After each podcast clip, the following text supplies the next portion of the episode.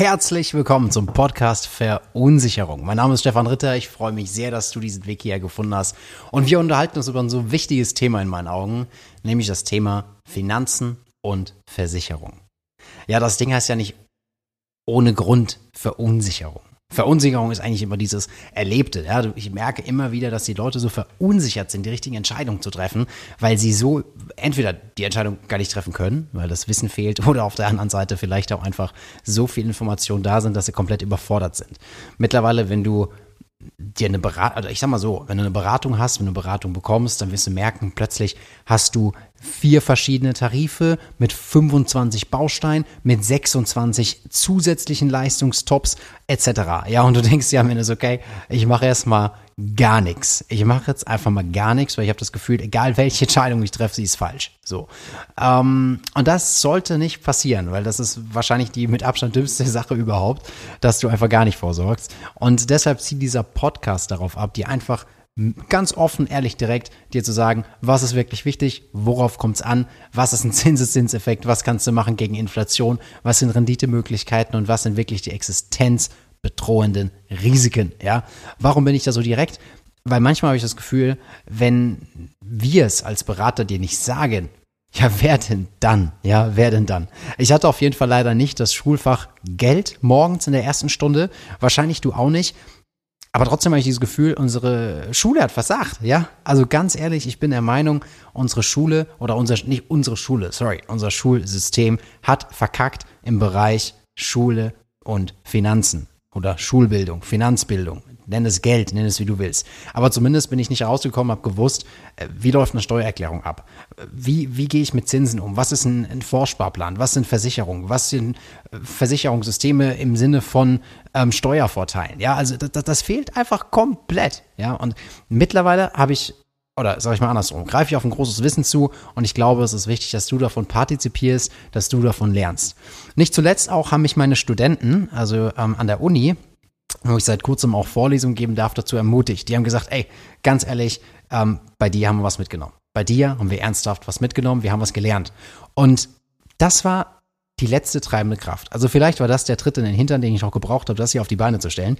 Und trotzdem glaube ich, ist es der richtige Weg, mit so einem Podcast noch mehr Menschen zu erreichen. Mittlerweile betreuen mein Team und ich rund 2000 Kunden. Wir führen bestimmt 1000 Beratungen jedes Jahr. Und auch meine Ausbildung im Service Center bei einer der größten Versicherungsgesellschaften hat mich dahin gebracht, wo ich heute stehe. Nämlich pures Kundenverständnis. Ich weiß, welche Fragen aufkommen. Ich weiß, wie die Fragen gestellt werden. Und ich weiß besonders, welche Missverständnisse immer wieder im Raum sind. Und ich weiß auch ganz offen und ehrlich, aus beiden Seiten, was sagt denn beispielsweise ein Berater und was vergisst der beispielsweise? Oder worauf weist er dich gar nicht hin? Ich finde es fast schon krank, dass Gesellschaften sagen, wir zeichnen uns dadurch aus, dass wir eine ganzheitliche Beratung machen. Ja, so what? Ganz ehrlich, ey, wenn du keine ganzheitliche Beratung machst mit einem Kunden, ja, dann hast du am Markt auch nichts zu suchen. Ja, du kannst ja nicht über Einkommensschutz sprechen und dabei die Pflegevorsorge vergessen. Was machst denn du, wenn du eine wunderbare Berufsunfähigkeitsabsicherung hast, die bis 67 läuft, dann wirst du arbeitsunfähig. Ja, stehst denn du allen Ernstes mit 67 auf und kannst dann wieder arbeiten oder, oder Geld verdienen oder was? Du bist ja danach immer noch gehandicapt. Entweder arbeitsunfähig oder wenn es blöd läuft, sogar krank und pflegebedürftig. Also das heißt, allein da ist es wichtig zu erkennen, dass eine Pflegevorsorge immer dazu muss. Und ich bin mir sicher, dass auch du keine Pflegevorsorge hast, weil ich glaube, mittlerweile haben erst 5% in ganz Deutschland sich darüber Gedanken gemacht. Wahrscheinlich sagst du, ja, das schiebe ich. Das schiebe ich einfach, weil das ist ein Thema, das betrifft nur die Alten. Hättest du gedacht, dass 4% aller pflegebedürftigen Menschen in Deutschland unter 15 Jahre alt sind? Das sind Kinder aufgrund von einer Krankheit, aufgrund von einem Unfall.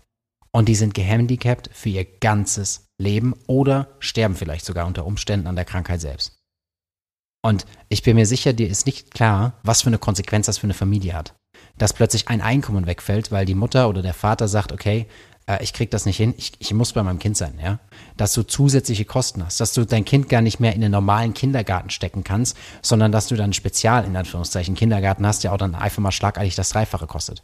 Also all diese Themen sind so fremd. Und deshalb ist es wichtig, zu einzelnen Punkten die existenzbedrohenden Risiken hier in diesem Podcast für dich näher zu bringen. Ich versuche es, ich sage das ganz offen und ehrlich, auf eine direkte Art und Weise mit Sympathie und sehr viel ähm, dabei soll einfach auch authentisch sein. Du wirst merken, ich habe vielleicht mal ein paar, wie sagt man, Verhaspler, ist das das Richtige?